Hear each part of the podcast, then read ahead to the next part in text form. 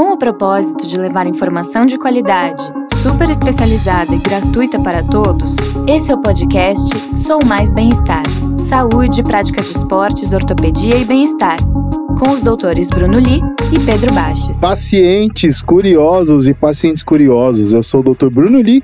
Estou aqui com o meu grande amigo doutor Pedro Baches em mais um Plantão Sou Mais Bem-Estar. Fala, galera.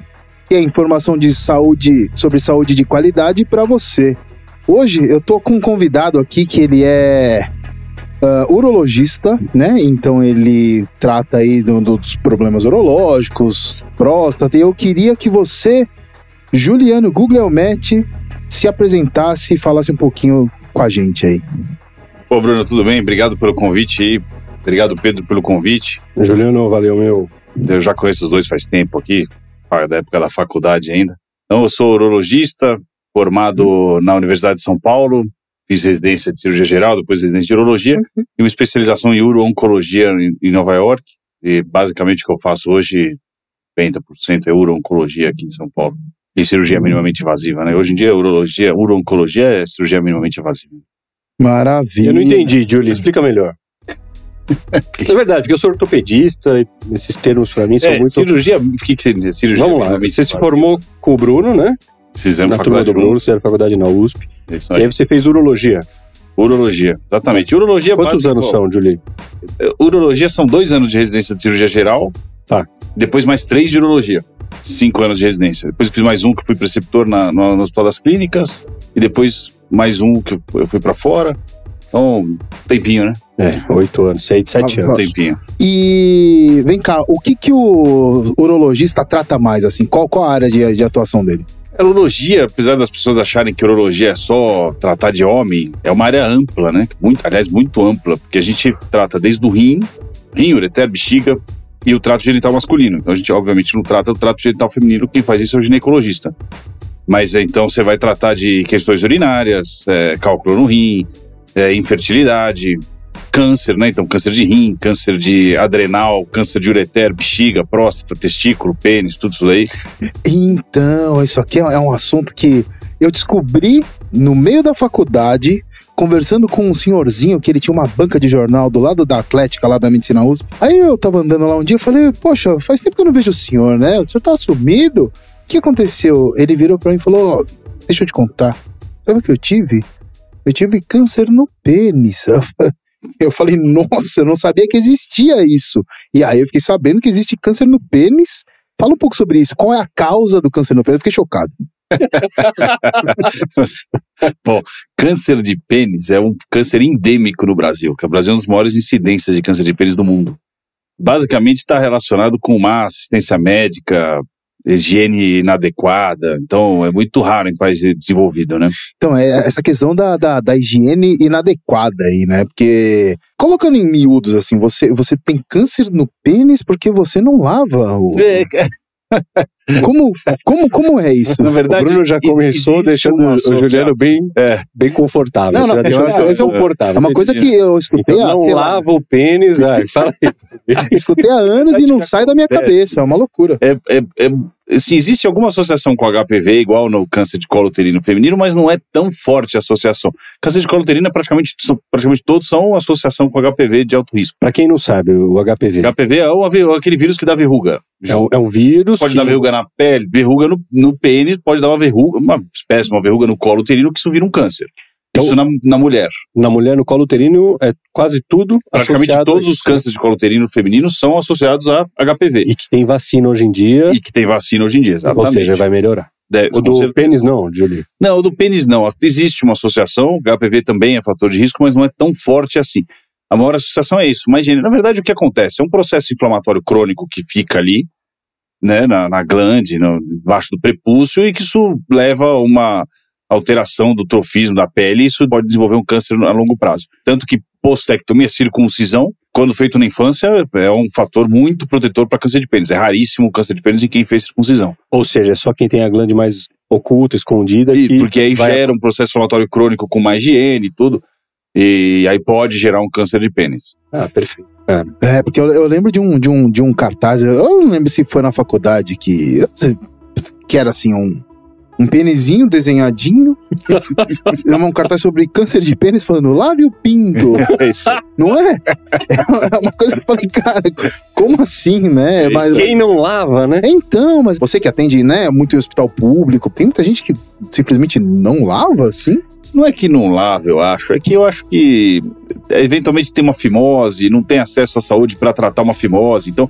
Se o indivíduo tem fimose, para quem não sabe o que é fimose, fimose é quando a pele é estreita e não permite a exposição da glande. Se ele não expõe a glande, ele não lava a glande. Impossível. Sim. Então a gente está falando do Brasil aí, né, do SUS e alguns estados pobres que tem no Brasil, de gente que não tem acesso nenhum à saúde e acesso a quase nada, né? Então, nesses lugares que é endêmico. São Paulo não é tão comum assim, mas quando você vai para norte e nordeste é muito comum. Aqui não é tão comum, é raro, não é frequente. Né? O Brasil, São Paulo é quase, né? A gente está falando de uma sub-região do Brasil aí que é quase um país desenvolvido, né? Seria, sim, né? Sim, uma cidade desenvolvida. Então não é muito comum na sua prática, né, Giuliano? Não, mas eu trabalho no Instituto do Câncer do Estado de São Paulo, que é do SUS. E lá a gente recebe de tudo que tem, de tudo do país, migra para lá, né? Então a gente acaba recebendo. Mesmo assim não é tanto, mas tem lá. Tem bastante. Na prática do consultório privado, praticamente não existe. E é grave o câncer de pênis ou ele é facilmente controlável? Se não tratado, pode ser grave. Mas localmente ou ele... Ele pode metastatizar e aí ele não responde a praticamente nada. Quimioterapia, radioterapia, ele é de tratamento praticamente cirúrgico, exclusivamente cirúrgico. Responde muito mal a qualquer outro tipo de tratamento. Então, quando ele sai do controle, é muito difícil resolver. E só uma perguntinha a mais disso. Ele se origina na pele? Não, é um tumor de pele. Um tumor de pele. De pele. É o tumor do prepúcio. Do prepúcio ou da glande. A glande também tem pele. Tá, também é um epitélio. Entendi. Mas é epitélio. É um câncer de pele. Entendi. No pênis. Entendi. Fora isso, se o câncer do pênis é raro, qual o problema que é mais comum pra você? Qual é o seu dia a dia? Câncer de próstata. Câncer de próstata é o tumor mais comum no homem, né? O tumor sólido. É um tumor que gera muita confusão no meio médico. É verdade ou não, Giuliano? Especifica a confusão. Não, porque assim, eu sou casado, minha esposa é clínica médica. Certo. E eu vejo que tem diferença, né? Da preocupação do clínico com a preocupação do urologista com relação ao câncer de próstata. Eu tô enganado? Porque, por exemplo, eu já li um edital uma vez que minha esposa me mostrou, do New England. Uma carta, né? Eu não sei se você já deve ter visto. Do cara que inventou o PSA, pedindo desculpa ao mundo por ter inventado o PSA. É isso mesmo. E aí? Como assim? É mesmo? Assim, vou explicar. Mas explica o que é PSA. Eu vou explicar. Vende seu peixe, Giuliano. PSA é o seguinte. PSA é uma enzima produzida pela próstata que é excretada junto... A próstata é um órgão genital masculino. Faz parte da reprodução, certo? Certo. Então, a próstata tem por função... Ela produz mais ou menos 90% do sêmen. Certo? Tá. Então, e o resto do sêmen? Mais ou menos um pouco vem do testículo, do epidídimo. Tá. Né? Mas 90% vem da próstata. Então, o PSA é uma enzima produzida pela próstata que atua no sêmen, certo? Tá. Uma parte desse PSA acaba sendo reabsorvido e cai na corrente sanguínea. Então a gente consegue medir o PSA então, na corrente sanguínea. Na produção do sêmen, o PSA... Isso, vai no sêmen. Então se você dosar PSA no sêmen é altíssimo. Estouradíssimo. Isso. Um pouquinho desse PSA volta para o sangue e a gente consegue medir. O único tecido do corpo que produz PSA é o tecido prostático. Então, quando ele inventou o PSA ia ser ótimo para a gente monitorizar o tratamento do câncer de próstata depois de tratado. Perfeito. Porque a hora que você tira a próstata... Não pode mais ter PSA. Exatamente, perfeito. Só que aí o que as pessoas viram? Que o tumor de próstata, ele produz PSA, mas como ele é uma glândula mal formada, porque o câncer... Ele tende a ser parecido com o tecido original, mas ele é mal formado. Perfeito. Então ele produz PSA, mas não excreta o PSA.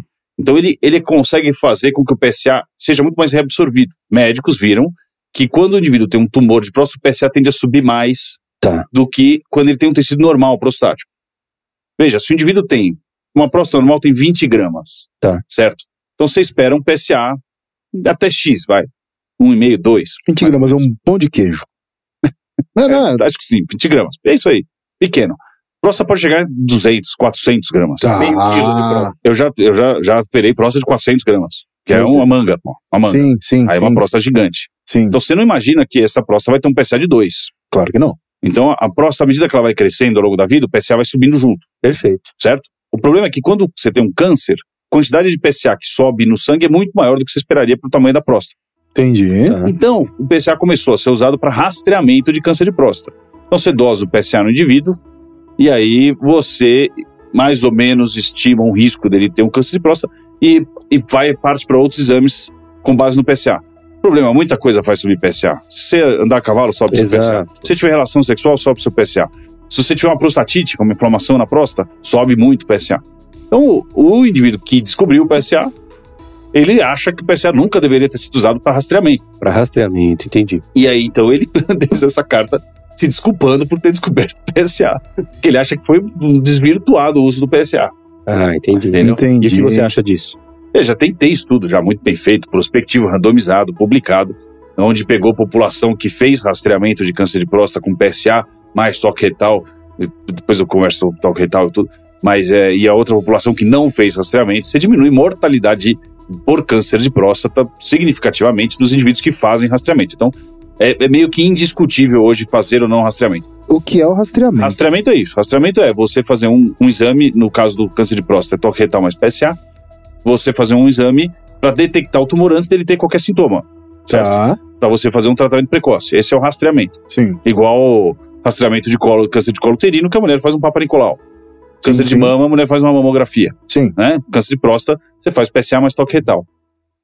Então, tem estudo bem feito, mostrando um estudo sueco, pegou uma população grande, que fez rastreamento num grupo, no outro não, e que diminuiu mortalidade por câncer de próstata. Então, salva a gente fazer rastreamento, certo?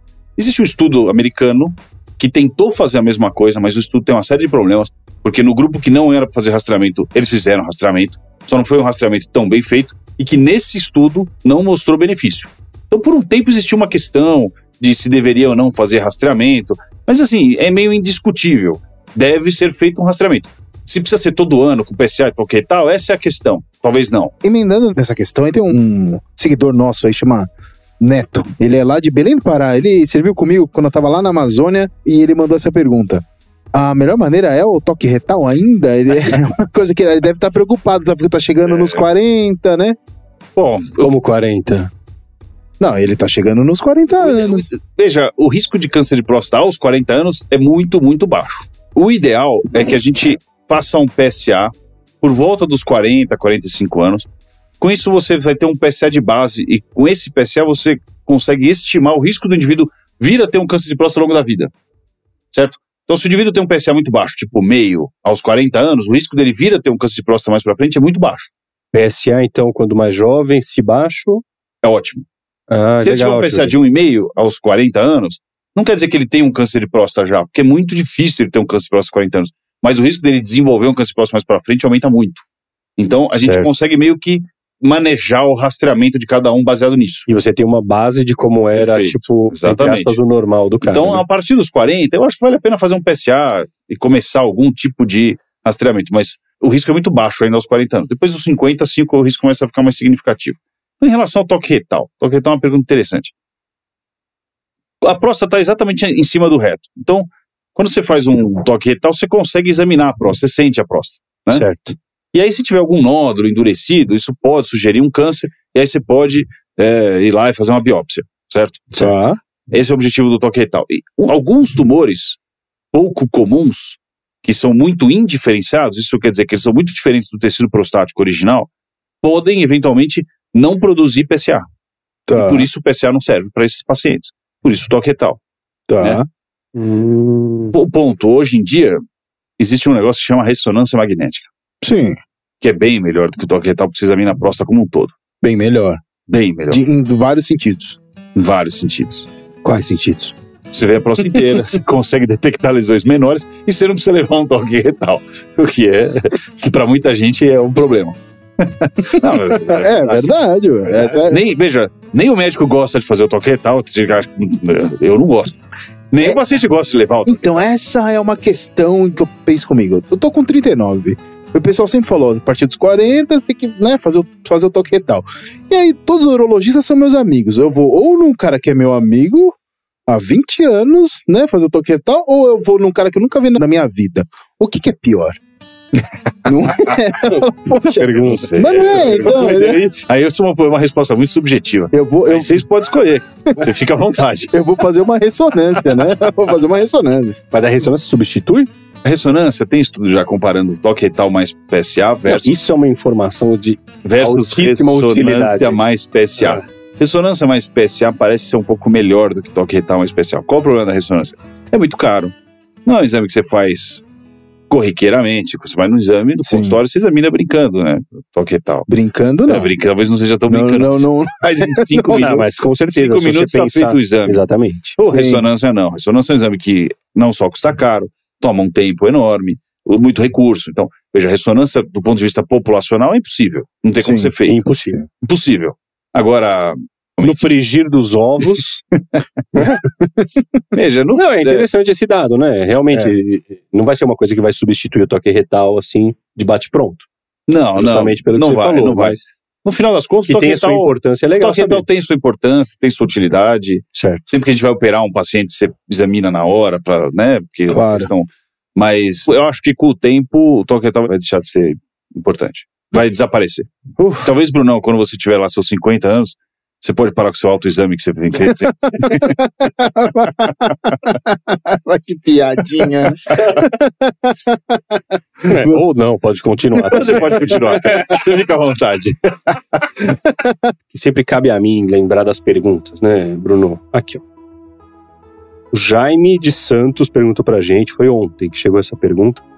Eu vou ler as palavras dele. Como defino se tenho disfunção erétil? O Jaime de Santos, o Giuliano. Como definir se tem disfunção erétil? Foi o que chegou pra mim. Eu li essa pergunta ontem, que eu deixei separando aqui. E realmente, qual que é a definição, né? Pois é interessante. Existem várias escalas e scores pra você classificar. Disfunção erétil é impossibilidade ou dificuldade de ter relação sexual. De ter uma ereção capaz de permitir uma relação sexual. Simples assim, certo? Aí, a grande questão é o que as pessoas querem, no final das contas, é meio que quantificar. Porque se o indivíduo tem alguma dificuldade de ter a ereção, ou dificuldade de ter penetração, ele tem disfunção erétil, certo? Então, você pode classificar essa disfunção erétil. Então, existem várias escalas, scores para você fazer isso. Grosseiramente, você pode perguntar para o indivíduo, olha, uma nota de 1 a 10, sendo 10 quando você tinha 20 anos de idade, nunca teve um problema, 10, 0, nada, que nota você daria para sua ereção hoje? O indivíduo dá uma nota lá. Usa isso no consultório para ter uma noção. Sim. Eu costumo falar para ele, olha, 7 seria o mínimo para você conseguir ter penetração. Tá. Dá uma estimada, como é que tá hoje. Aí ele dá uma nota para você tentar, né, estimar o que tá acontecendo com ele.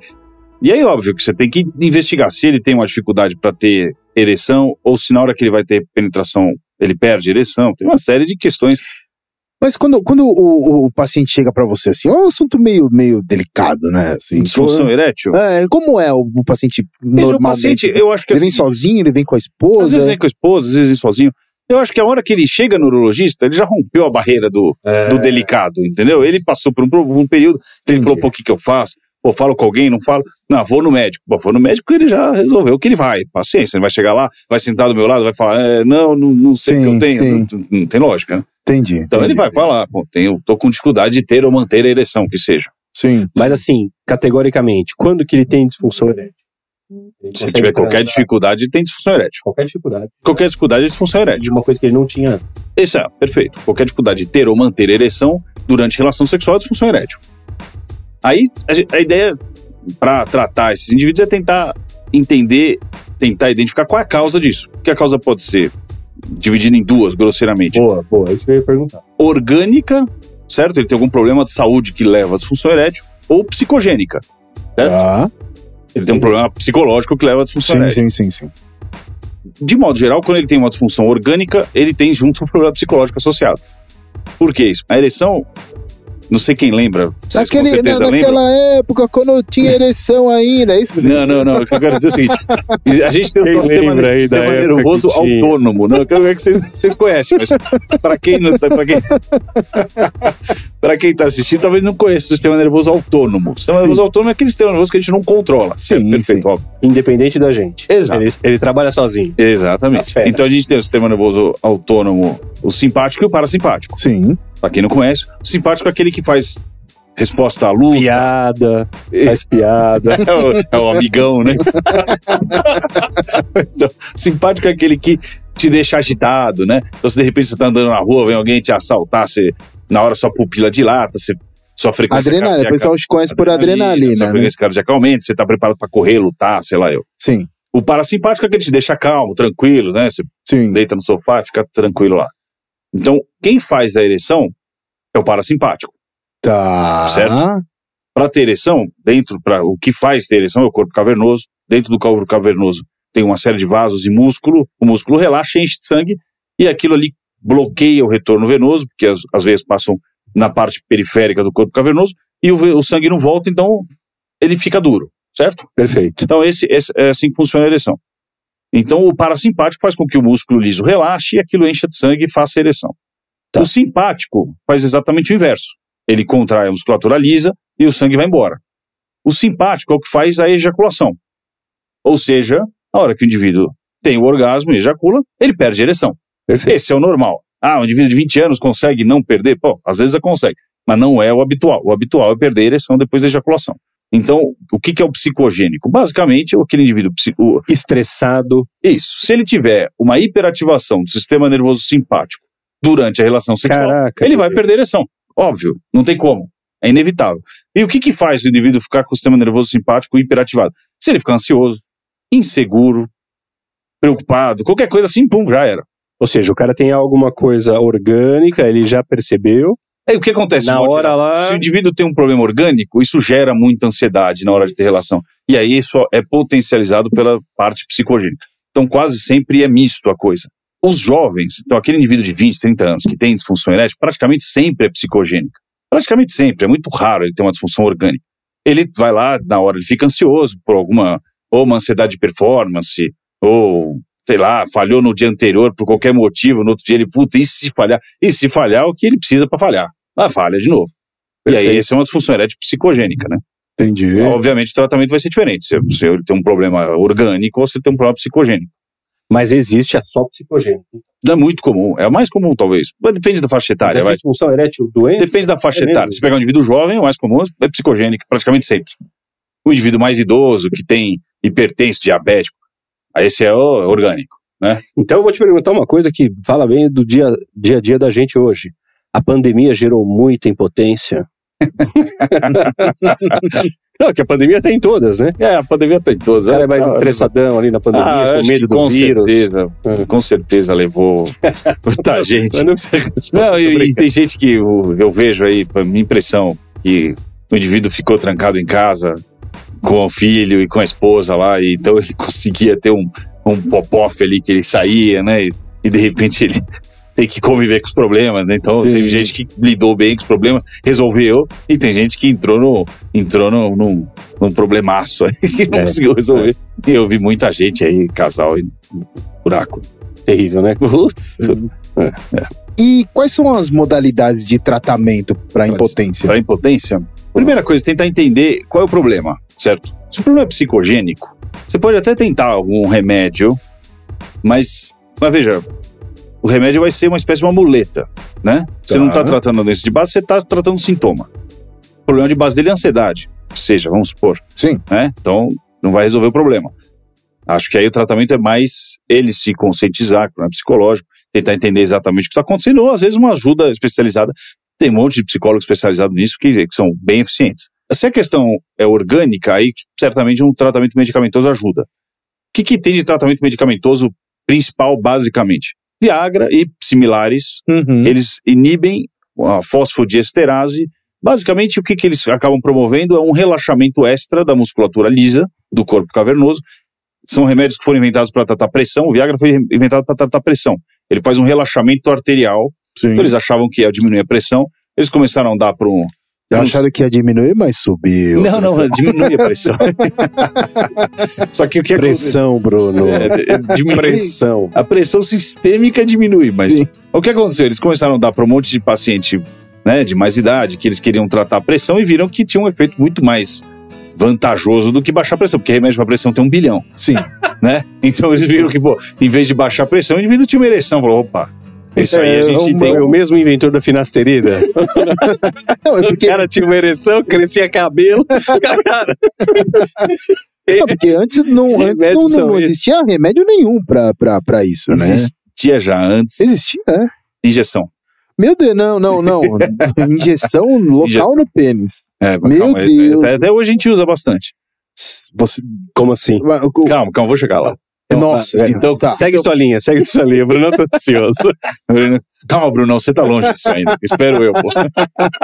Não, ele sempre tenta filar uma consulta. Impressionante. Eu sei, conheço faz tempo, pô. Então, o Viagra foi inventado para tratar pressão, e descobriram que o Viagra era muito mais eficaz para promover uma ereção, porque ele tem uma predileção por receptores ali da região, né, peniana, então ele promove um relaxamento arterial, muscular liso, e isso faz com que dê ereção, facilita. Ele é um facilitador da ereção, certo? Então, ele não faz ter ereção sozinho. Se você tomar um Viagra e ficar assistindo o jogo de futebol na TV, não serve pra nada, não acontece nada. Então, a hora que você tem um estímulo, ele facilita a ereção, certo? Sim. Então, para o indivíduo que tem alguma dificuldade de ter ereção, ele às vezes tem uma ereção normal, ou vai ter uma ereção melhor, certo? Sim. Então, esse é o objetivo. Todos os remédios parecidos com Viagra, Cialis, Levitra, tudo a mesma coisa. Tudo tem diferenças em relação à molécula, ou seja, tempo de duração, quanto tempo você tem que tomar antes, quanto tempo ela vai continuar atuando, mas no mesmo princípio. Tá. E aí, só que eles têm alguma limitação, não é faz qualquer um ter ereção. Quando esse não funciona, o que a gente tem de remédio é uma injeção. Você vai lá e aplica uma injeção dentro do pênis. Meu Deus do céu. Que é um vasodilatador potente. Esse funciona independente de você querer ou não. Se você ficar assistindo o jogo de futebol, funciona. Mas a pessoa se auto-aplica? Exato. Ou ele pode combinar com a esposa e a esposa aplicar. Pô, não sei, cada um faz do jeito que quiser. É tipo aquele cara que a esposa amarra ele na cama. Talvez ela aplique mais fácil, né? É, pode ir lá aplicar. Mas como é esse treinamento Essa é uma boa pergunta. Porque não é... Isso é bem interessante. Muito sangue frio, né? Isso realmente depende do indivíduo. Veja, o treinamento não é difícil. Ele vai no consultório um dia, você ensina ele a aplicar. A taxa de abandono da injeção é muito maior em quem fica independente e não vai mais no médico, entendeu? E quando a gente pega indivíduos que continuam indo no médico, testando se está aplicando direito, tudo, a taxa de abandono é muito menor. Funciona, é muito eficaz. Mas assim, ele não vai fibrosando o pênis ali? Não vai... Pode, se ele aplicar no lugar errado, pode começar a gerar placa e machucado, mas se ele aplicar direitinho, de modo geral, não. Tá. Não, pro pessoal que tá em casa, então, como aplica? Bom, você tem que colocar uma agulhinha, uma agulha de insulina. Mas em qual parte? Como? Você aplica na lateral, mas aí não dá pra mostrar aqui, não tem como explicar isso. Mas é na base? É na base, na lateral, você não pode aplicar nem em cima, nem embaixo, porque embaixo tem uretra, lá em cima tem vasos. Então é na lateral do pênis, na base do pênis. Tem que colocar a agulha inteira para chegar dentro do corpo cavernoso. Jesus de Nazaré. Nossa senhora, meu Deus. Mas é o mais eficaz. É bem mais eficaz do que o remédio comprimido via oral. Mais eficaz, porque qual é o ponto? A hora que o comprimido passa a não funcionar, alternativa, prótese peniana. Tá. Então eu tenho uma pergunta aqui. Perfeito. Posso fazer? Não, as perguntas da semana. Cara, as perguntas da semana foram todas relacionadas à atividade sexual. É impressionante. É, uma coisa que chama atenção. Não, mas é engraçado. Matheus, de Campinas. Meu avô tinha prótese peniana. Ainda é usada? Matheus, de Campinas. Ainda é usada, muito usada. O que é a prótese peniana, Juliano? Então, prótese peniana é o seguinte. Então, assim, ó, o cara tem a parte medicamentosa, ele toma, ou a parte de injeção. Uma hora ele tem que abandonar isso e partir para outra coisa? De modo geral, existe um ponto a partir do qual o remédio ou a injeção não funcionam mais. E aí, o que sobra é uma prótese para ele manter a atividade sexual. Perfeito. Né? Existem outras alternativas muito pouco usadas no Brasil, por exemplo, elástico peniano, bomba vácuo, umas coisas que a gente quase não vê aqui no Brasil. Bomba vácuo funciona? O bomba vácuo é o seguinte, o indivíduo faz um vácuo que gera uma pressão negativa enorme e enche o corpo cavernoso de sangue. E aí ele prende a base com elástico. Meu Cristo. Tá, nossa. Entendeu? Isso é razoavelmente usado nos Estados Unidos. Aqui no Brasil praticamente ninguém usa. Uhum. E se o cara dorme e esquece o elástico? Tá louco, cai. Não dá, não pode fazer isso. Não pode. Nossa, não existe. Então a prótese é o seguinte, a prótese a gente entra dentro do corpo cavernoso, dilata o corpo cavernoso e põe uma prótese lá dentro. Existem vários tipos de prótese, basicamente. Não, mas assim... Você, a incisão é dorsal, é por cima? Como é? Incisão pode fazer de vários tipos. Existe incisão na base do pênis, existe incisão ventral, que ventral é quando você levanta o pênis, é na parte da frente, tá? De baixo. Tá, isso. Entendi. Isso é uma incisão ventral. Então, dá pra, tem vários tipos de incisão, mas basicamente... Mas é de fora a fora? Não, é pequena. É pequena? Pequena. Ah, eu achei que fosse de... Não, de não, fora hot dog, fora. Assim. Hot dog, meu Deus do céu. Não, é pequena. É pequena, você seca. Uma cirurgia razoavelmente simples. Tá. Seca o corpo, abre o corpo cavernoso, dilata e põe dentro. Então, existe a prótese semirrígida ou maleável, que é uma prótese que fica sempre duro. Então o pênis vai ficar sempre do mesmo tamanho, só que ela dobra. Então ele põe pra baixo, põe pro lado, pro outro, esconde. Na hora de usar, põe na posição que ele quer e pronto. Entendi. Tá? E existe a prótese inflável, que essa você põe um reservatório dentro do abdômen e tem um pump, uma bombinha que fica no saco, no escroto. E aí ele bombeia e faz com que o líquido que tá no reservatório vá pra dentro da prótese e enche a prótese. E aí quando ele quer murchar, ele aperta um outro botãozinho que desinsufla. Isso aí. E o líquido volta da prótese pra dentro do balão. E ela murcha. Mas esse tipo de prótese vai até a glande, não? A glande é só no corpo cavernoso. Mas a glande é um corpo esponjoso, é diferente. Mas ela só recobre o corpo cavernoso. Ela sim, não é... Sim. Então, fica bem... A prótese inflável fica mais natural, pode-se dizer assim. Vai. Tá. Porque ela... simula o mecanismo. Simula melhor, exato. Entendi. É. Então é usado ainda, respondendo. Ah, sim, muito. Muito usado. Você indica mais prótese ou mais injeção? Não, eu acho que a injeção é melhor, tá? Porque é mais natural, é mais fisiológico. Então a ereção que o indivíduo vai ter com ereção, ela é muito mais próxima do natural, ela é uma ereção normal, do que a prótese. Então a injeção é melhor. Mas às vezes ele cansa de injetar, ou né? Quer ir para prótese. Prótese também funciona bem. Entendi. Tem mais uma pergunta nesse assunto, eu vou fazer... que chegou também ontem, do Luiz Augusto de Manaus. Meu ritmo sexual vem caindo. Qual seria o normal de vezes por semana de um homem saudável? Ipsis literis, assim. Foi isso que ele perguntou. Essa é uma pergunta... Eu não sei caindo quanto... Né? Essa é uma pergunta... Essa é muito difícil, porque... Luiz Augusto, é muito Manaus. Variável, né? O pessoal de Manaus assiste bastante, né? Assiste. Um abraço pra turma aí. É muito variável isso, né? É variável de população pra população, cultura pra cultura. Cada lugar é de um jeito. Veja, a questão é... Vem caindo por quê? Então você tem que conversar com o que está acontecendo com ele especificamente. O que eu acho que é o normal, vai? Depende, ele é casado? Ele tem filho? É. Sim, ele como está o sistema nervoso simpático dele? Quantos anos tem a esposa? A esposa ainda quer? Porque às vezes, no meu consultório ele tem lá 60 anos, a minha esposa tem 60 anos. Ah, tá difícil, mas se a sua esposa quer? Porque às vezes ela não quer mais, tá menopausada, não quer mais. Ah, sim, tem isso então, também, né? Não é simples. É muito relativo. Muito relativo. Agora, tem gente que já chegou no meu consultório e falou, piorou muito a minha questão sexual. Pô, piorou por quê? Explica. Ah, antes eu conseguia ter 3 relações na sequência, agora eu só tô tendo 2. Você tem algum troféu no consultório pra entregar pra esse... Legal. Bom, muito bom pra você. Entendi, ou seja... Muito difícil. Agora, o que pode fazer um indivíduo perder? Vai? Quase sempre é estilo de vida, tá?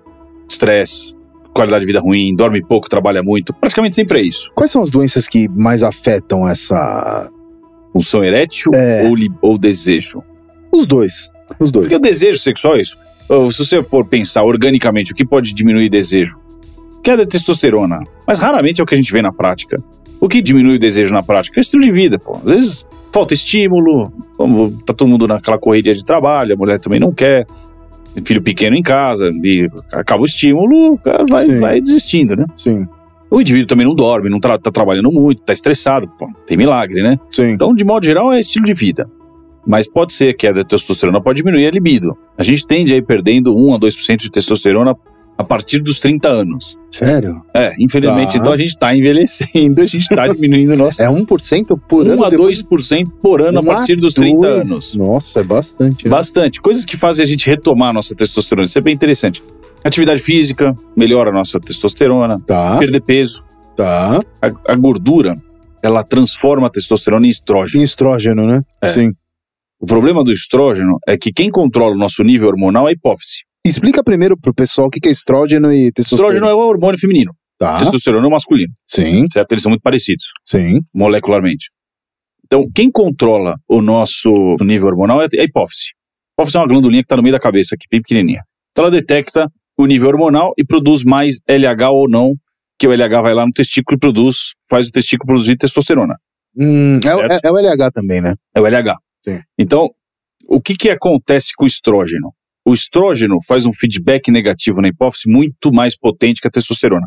Ou seja, quando o estrógeno sobe um pouquinho, a hipófise já detecta isso e faz o estrógeno cair e com isso desaba a testosterona. Então, não é incomum você ver um indivíduo muito obeso, a testosterona está quase zerada, né? 100, 200 de testosterona, que é muito baixo. Entendi. Então, e aí quando ele opera e perde lá, sei lá, 40, 50 quilos, você vê a testosterona... Vai pra 500. E aí o cara sai matando o cachorro a grita. E junta isso uma visão corporal diferente. Que ele tem. Sobe a autoestima. Sobe a autoestima. Às vezes o indivíduo até se perde na vida, né? Sim. Acha que virou Dom Juan.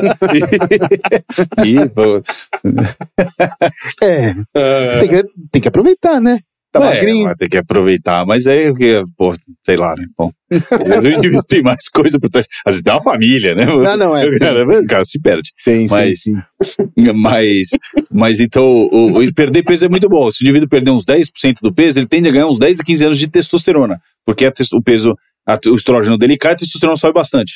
Entendi. Fazer atividade física, perder peso, estilo de vida, no final das contas. As pessoas vão no médico tentando achar o elixir ali pra ficar jovem, fortão, bonitão, mas não tem, milagre. Tem remédio? Tem, de modo geral faz mal. Você pode ir lá tomar uma testosterona? Pode, vai lá na academia, toma testosterona, fica fortão, faz mal, óbvio. Nossa, puxando esse assunto, teve uma vez que eu tava conversando com o Uro, nessas conversas de centro cirúrgico assim, ele me falou que, porque quando a gente tava na faculdade, tem o pessoal que começa a tomar bomba, usar testosterona, e aí você vê que muitos desses, depois que ficar velho, engordam muito, né? E aí ele me disse que desde o primeiro ciclo, você já inibe de forma irreversível um pouquinho já a produção de testosterona. É verdade isso? Não. Eu imaginei, que nem cachorro castrado, né? Você castra o cachorro. Mas o que acontece, vai? Quando várias pessoas fazem, de modo geral, eles fazem alguma reposição de testosterona que vai inibir de fato a sua hipófise, vai detectar se o nível hormonal subiu, vai parar de produzir LH. Seu testículo para de funcionar. Existem outros remédios que vão fazer com que a sua hipófise produza o LH, continue produzindo LH. Então, o que as pessoas fazem, de modo geral, nesses ciclos de anabolizante, é que o indivíduo combina os remédios. Então, ou ele faz antes uma testosterona, depois ele faz uso do outro remédio que vai fazer o testículo não parar de funcionar. Então, ele faz uns ciclos de modo que isso não aconteça. Isso é um ciclo bem feito. Tem gente que vai lá e injeta lá uma testosterona de cavalo, vira um troglodita e obviamente o testículo atrofia. Né? Então dá pra fazer isso. Mas atrofia permanentemente? Sim. Se atrofiar, você vira uma uva passa. Meu Deus. O testículo. Isso, atrofia mesmo. Então dá pra fazer isso, mas veja, é raro. Muito raro isso acontecer. Quanto tempo uma pessoa tem que fazer uso de anabolizante assim pra ter uma atrofia dessas permanente? Eu acho que alguns meses, um ano, aí já é possível atrofiar.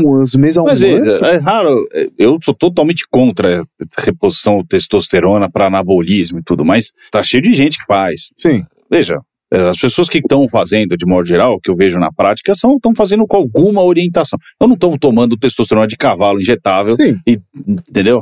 Mas mesmo assim tem efeito colateral. Testosterona, a gente passou por milhões de anos de evolução para ter nosso nível de testosterona. Claro. Tem uma glândulazinha na sua cabeça que detecta o seu nível de hormônio e controla isso. Óbvio que se seu nível de hormônio é normal, é 400, você leva para 900 mil, óbvio que isso vai ter efeito colateral. Então isso aumenta o risco de uma série de outras doenças, aumenta o risco cardiovascular. Óbvio que isso tem efeito colateral. Então, hoje em dia tá muito na moda acompanhar, com acompanhamento médico, tudo assim. Eu não entendo muito disso, eu não estudei muito isso, realmente não sei dizer se faz mal ou não, mas na sua opinião, como urologista da parte mais hormonal, você acha que, mesmo fazendo com acompanhamento, com lendo exame... Com certeza tem efeito colateral. Imagina, lembra do Netinho que apareceu com um monte de adenoma no fígado lá?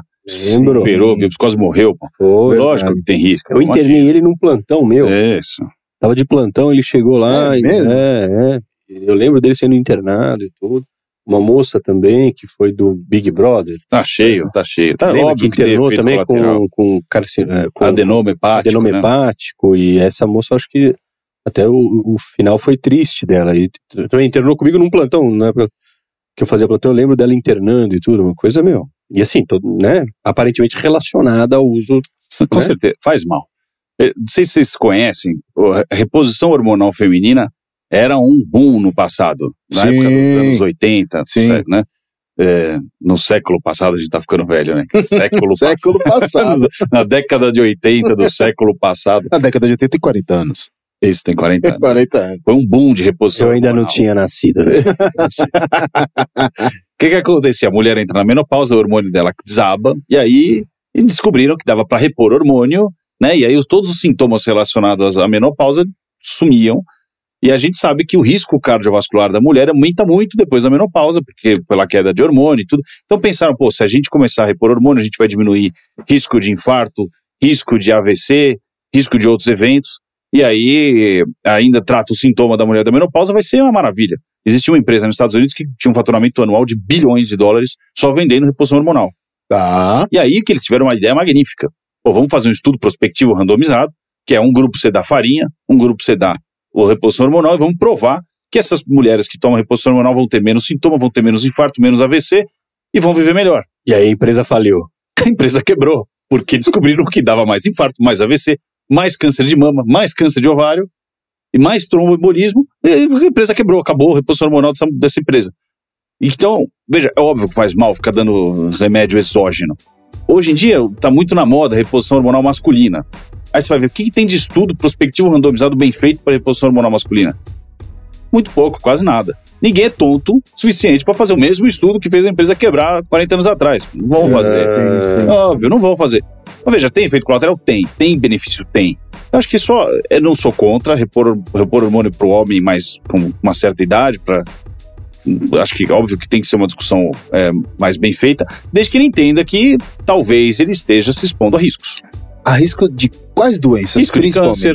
Tá. Risco de evento cardiovascular. Tá. Riscos que a gente não entende bem. Efeito cardiovascular é infarto, derrame, esse tipo de coisa. Isso. Tipo, sim. O cara morre de medo de tomar vacina da Covid e se enche de testosterona. Essa não é o normal, né? As pessoas estavam morrendo de medo da vacina, mas dirigir bêbado é tranquilo. Exatamente. Não, exatamente. Pular de paraquedas, imagina, pulo tranquilo. Mas tomar vacina... Imagina. É verdade, né? Brincadeira, né? Testosterona na academia? Pô, manda aí a do cavalo. Mas tomar vacina... Não é? Para acompanhar as novidades do nosso portal, siga Sou Mais Bem-Estar no Instagram e acesse o site soumaisbemestar.com.br. Chegou alguma pergunta aí, Pedro? Chegou aqui, pergunta, acho sobre o próximo tema. Posso fazer? Pode. É um tema que eu quero saber também, Giuliano. Chegou, na verdade, durante a semana. Foi o Mauro de Jacareí, tá aqui. Como está o estado da cirurgia com robôs na urologia, Giuliano? E vou me adiantar ao Mauro de Jacareí aqui. Na verdade, é um tema que a gente pode falar bastante, né? Você, principalmente, que é um dos pioneiros aí no Brasil de cirurgia robótica. A gente está começando a receber isso na ortopedia.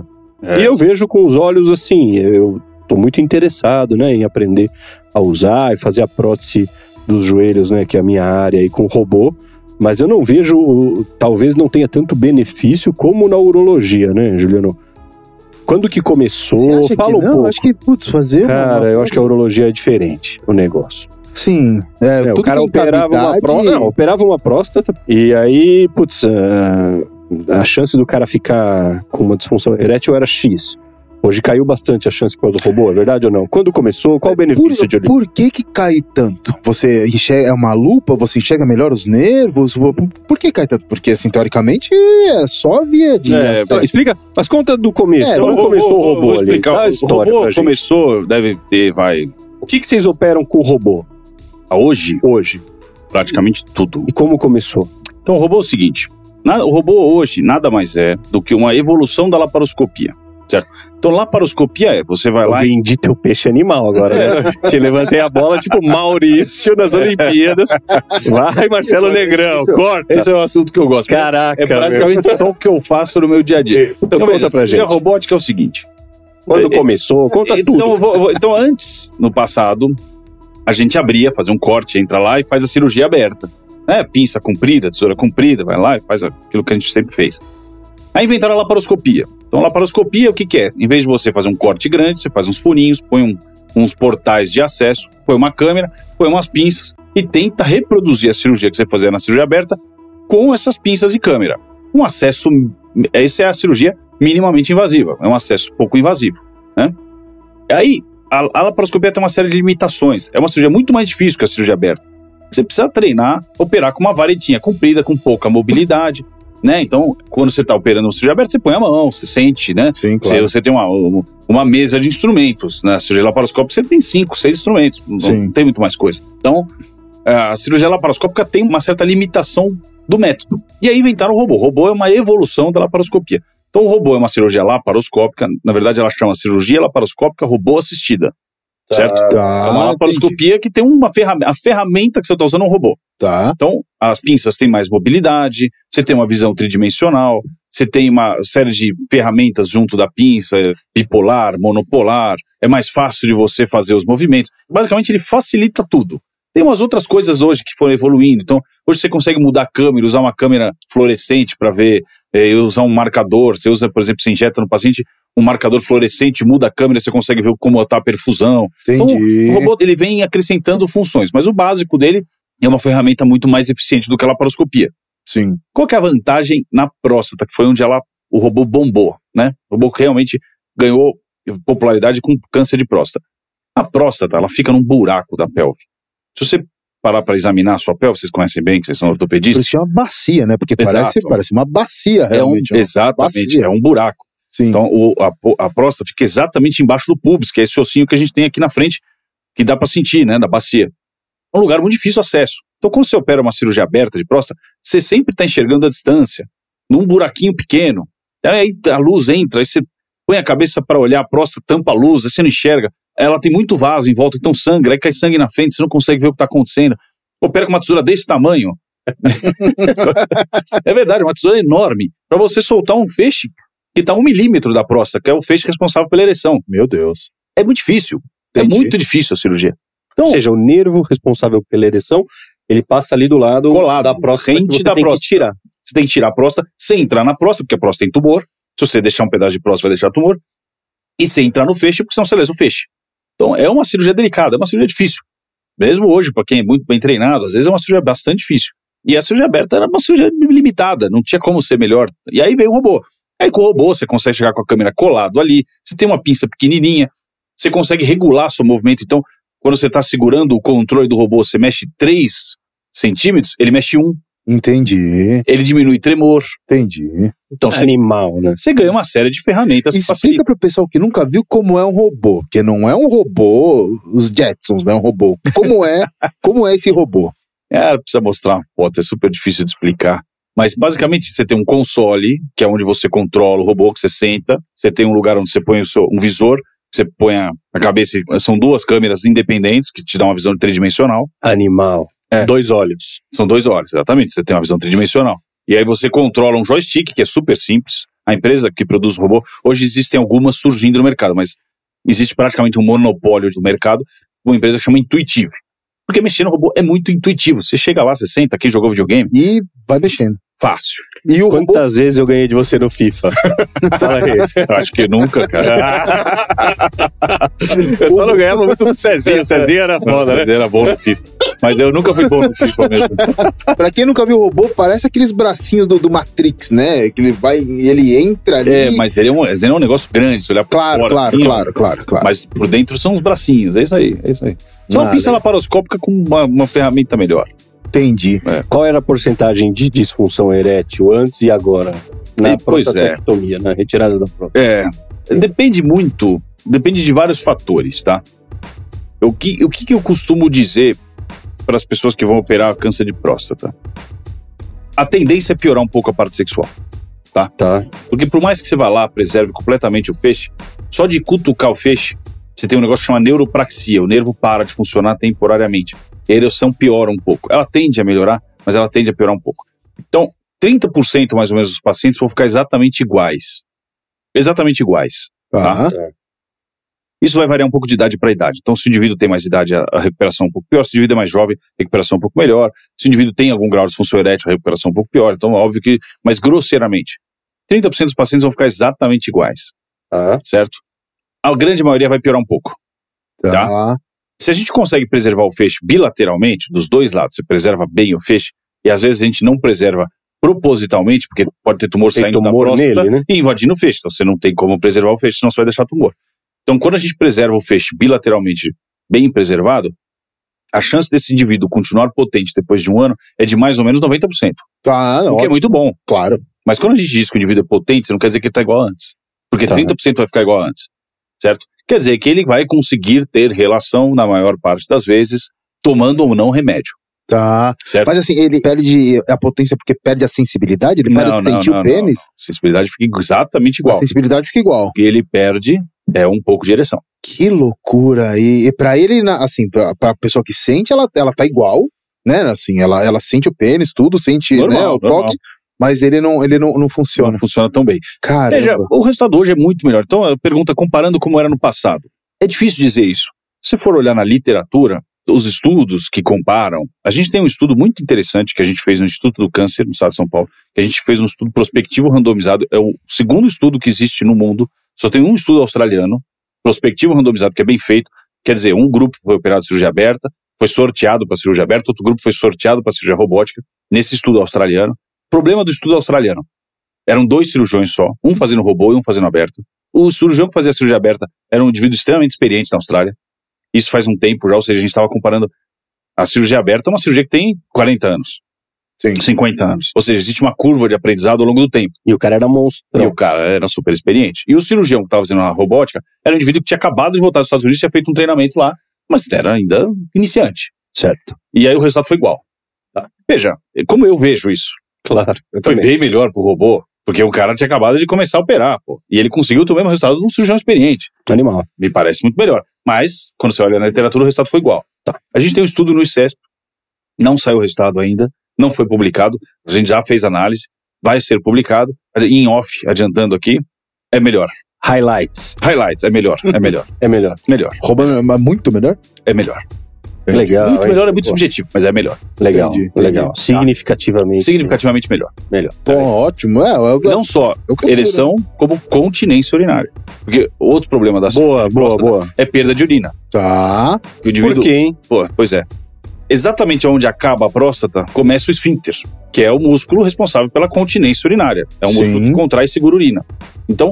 Se você ir super rente da próstata, de novo, você não pode invadir o esfíncter, senão você lesa o esfíncter. Você não pode invadir a próstata, senão você deixa um pedaço de próstata. Então você precisa ir exatamente na divisa da próstata com o esfíncter e preservar o melhor possível o esfíncter. A impressão que dá é que a gente consegue fazer uma cirurgia um pouco melhor. Entendi. De novo, dados de estudos publicados, prospectivo randomizado, único que tem australiano. Mesma coisa. No nosso, é melhor. Entendi. Que legal. O nosso estudo já é... Veja, o que acontece? Existe uma curva de aprendizado ao longo do tempo. O nosso estudo, ele já é um pouco para frente... Uhum. do que era no passado, porque a gente já está pegando uma técnica que já foi maturada e a gente já está ensinando, a gente ensina nossos fellows e residentes uma técnica já mais maturada. Eles vão evoluir mais a técnica, vão ensinar mais, eles vão partir desse ponto. Então com 20 anos, quando o robô começou, a gente comparava as técnicas, era igual. Legal. Quando o robô estava começando, a gente estava comparando uma cirurgia de 40 anos com uma de 5 anos, era igual o resultado. Daqui a 20 anos, sem dúvida. Qualquer um que olha a cirurgia, qualquer urologista hoje que está se formando, ele olha a cirurgia e ele fala, pô, eu quero fazer isso. Eu não quero fazer aquela cirurgia aberta que eu fiz na residência, porque aquilo ali é uma desgraça. Mas o pessoal ensina aberta na residência ainda? O SUS hoje é majoritariamente aberto. Sim. O SUS tem robô hoje, acho que é no INCA, no Rio de Janeiro, o ICESP em São Paulo. Acho que só, pô. Entendi. Quase não tem robô no SUS, então é majoritariamente aberto. Onde são treinados os residentes? SUS. Sim. É cirurgia aberta. Entendi. Que loucura, hein, meu? Eu tenho uma pergunta. Manda. Eu lembro de um dado, Giuliano, que... não sei se isso é fato ou não, mas era uma coisa que me marcou muito, né? Na época de formação, que 70% dos homens acima de 70 anos iam ter tumor de próstata e 100% dos homens acima de 100 anos iam ter tumor de próstata. É um dado meio exagerado, mas de certa forma reflete um pouco da realidade, que é realmente, à medida que a gente vai envelhecendo, a incidência de câncer de próstata aumenta muito. Tá. O que hoje a gente faz na prática? Existem alguns tumores de próstata que não precisam ser tratados. É isso que eu ia te perguntar. Exato. Então, a gente consegue, com alguma... a gente não é muito bom nisso, não é perfeito nisso, mas a gente consegue, né, ser razoável nisso e saber quem são aqueles pacientes que não precisam ser tratados. Então, por exemplo, existe um tumor que é classificado como um tumor de muito baixo risco. Certo. Ou um tumor indolente. Então, é um indivíduo que tem até 3 fragmentos positivos na biópsia, um Gleason 6, que é um tumor um tipo histológico bonzinho, PSA baixo. Então a gente sabe que esse indivíduo acompanhado por 10 a 15 anos, se ele for acompanhado, não é para abandonar, mas acompanhado, metade dele só vai precisar ser tratado, tá. Metade não precisa ser tratado, e o risco dele morrer de câncer de próstata, se ele acompanhar, se ele parar de acompanhar, tudo pode acontecer, mas se acompanhado, o risco dele morrer de câncer de próstata é menor do que 1%. Perfeito. Então é muito baixo. Então esse indivíduo, o que a gente faz? Não precisa tratar. Se acompanha. Você acompanha como. E se eventualmente aquilo progredir, você trata. Perfeito. Certo? Mas assim, no Brasil, a gente consegue lidar com isso? Porque né, eu vejo que talvez o europeu ou o americano consigam viver melhor com o câncer de próstata do que o latino. O latino, pô, tem um câncer de próstata, eu quero arrancar, ou não? Olha, pois é, eu escuto muito isso. Mas a minha experiência na prática é totalmente contrária disso. Que legal. Porque o indivíduo chega no meu consultório, eu explico pra ele, falo, olha, é o seguinte, você tem um tumor que é bonzinho, que já tem milhares de estudos publicados, que se você acompanhar isso, acompanhar quer dizer que você vai fazer exame anual, e vai seguir de perto, todo ano pra você ir no médico fazer exame, só isso. Não é nada muito. Não. Se vocês fizerem esses exames, vocês vão ter mais ou menos 50% de chance de ser tratado daqui a uns anos, tá. Metade não precisa ser tratado e sua chance de morrer de câncer de próstata é desprezível. É tipo 0,2%, 0,3%, é desprezível. Tá. Você quer tirar sua próstata com risco de incontinência urinária, disfunção erétil? Não. Não ninguém quer. Pô. Então esse papo, o latino não consegue viver com câncer lá, eu escuto isso, mas não acontece comigo. A hora que você explica direito...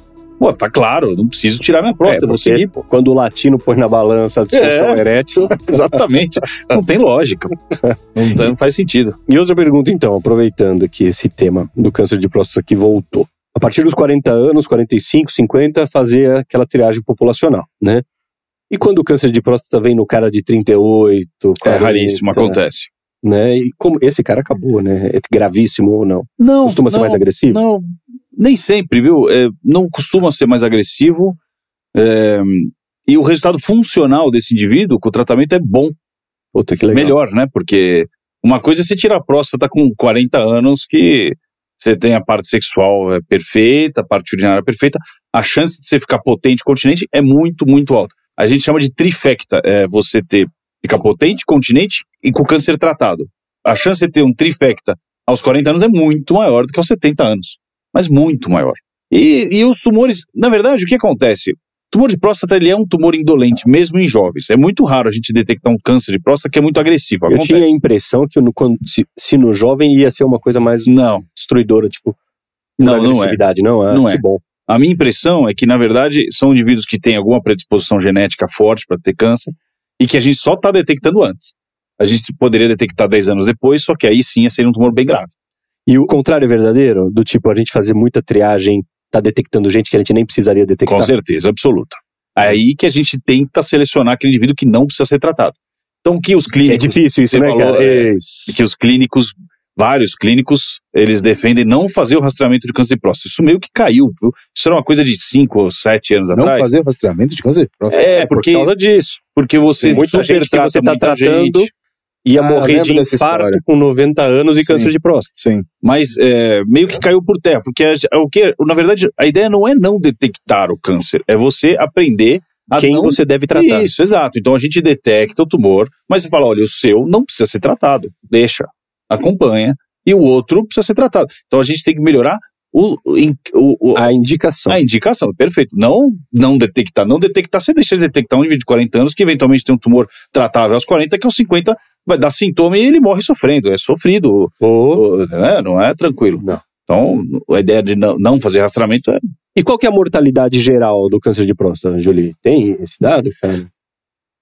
Tem, mas essa é uma pergunta muito difícil, porque depende muito do subtipo e da faixa etária que você está lidando, se o indivíduo metastático ou não, tumor de próstata avançado ou não.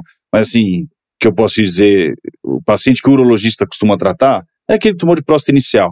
Tá. Aquele tumor de próstata mais avançado, metastático, ele acaba ficando mais na mão do oncologista. O urologista sempre trata junto, mas... Né, então, a gente vê muito tumor inicial. E assim, a taxa de mortalidade por câncer de próstata não costuma ser alta. Se você olhar, o tumor de próstata é o tumor sólido mais comum no homem, mas o câncer de próstata, o câncer que mais mata, primeiro acho que é pulmão, depois vem cólon, estômago, rim.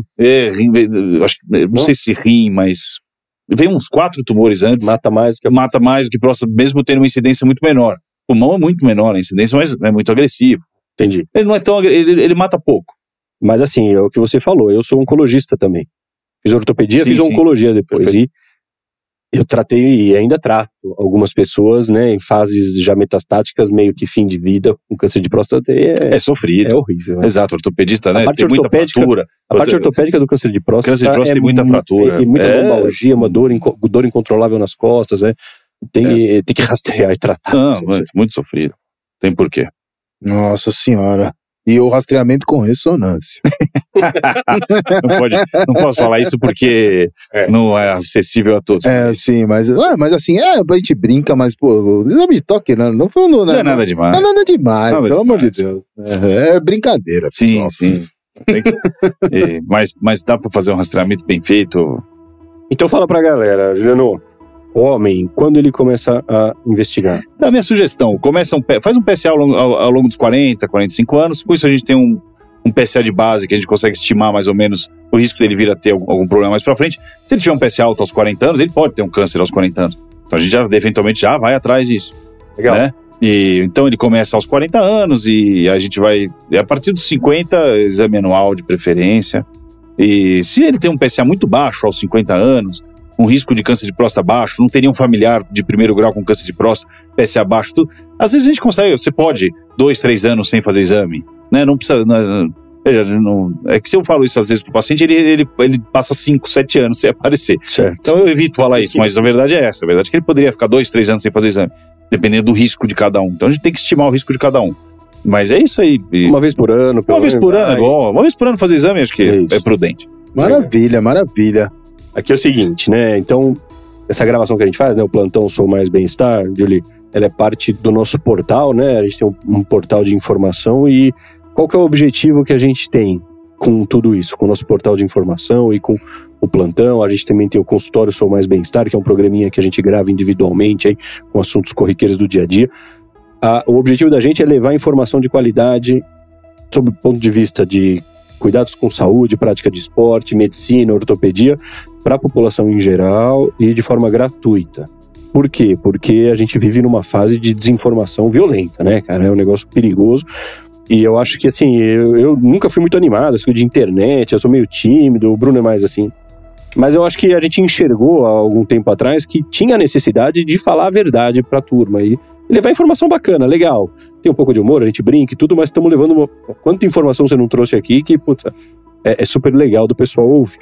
Então, nesse período de tanta desinformação, de fake news, de gente querendo se aproveitar em redes sociais, tudo, tem muita informação porcaria que atrapalha seu dia a dia? Ah, tem muita informação porcaria, né? Que você vê, que atrapalha teu paciente, que atrapalha seu dia a dia. O que você sofre com isso no seu dia a dia? Já vi de tudo, cara. Já vi gente com câncer de bexiga indo injetar bicarbonato dentro da bexiga porque tem um negócio na internet dizendo que tem um italiano que cura câncer de bexiga com bicarbonato. Coisa de louco, isso é uma catástrofe, imagina. Vocês estão um risal na bexiga. Isso, acha que, pô, câncer de bexiga, né? É, cada coisa de louco. Conta mais. Ah, eu não sei se vou lembrar agora, mas tem muita desinformação. Se olhar na internet aí, acha... Nossa. Na sua área tem muita chacota, assim, porcaria de informação na internet? Tem muito. Muita tristeza. Tem muito. Ah, vocês querem uma catástrofe grande? Sim. Fosfetanolamina. Nossa. Pô, fala aí. Né?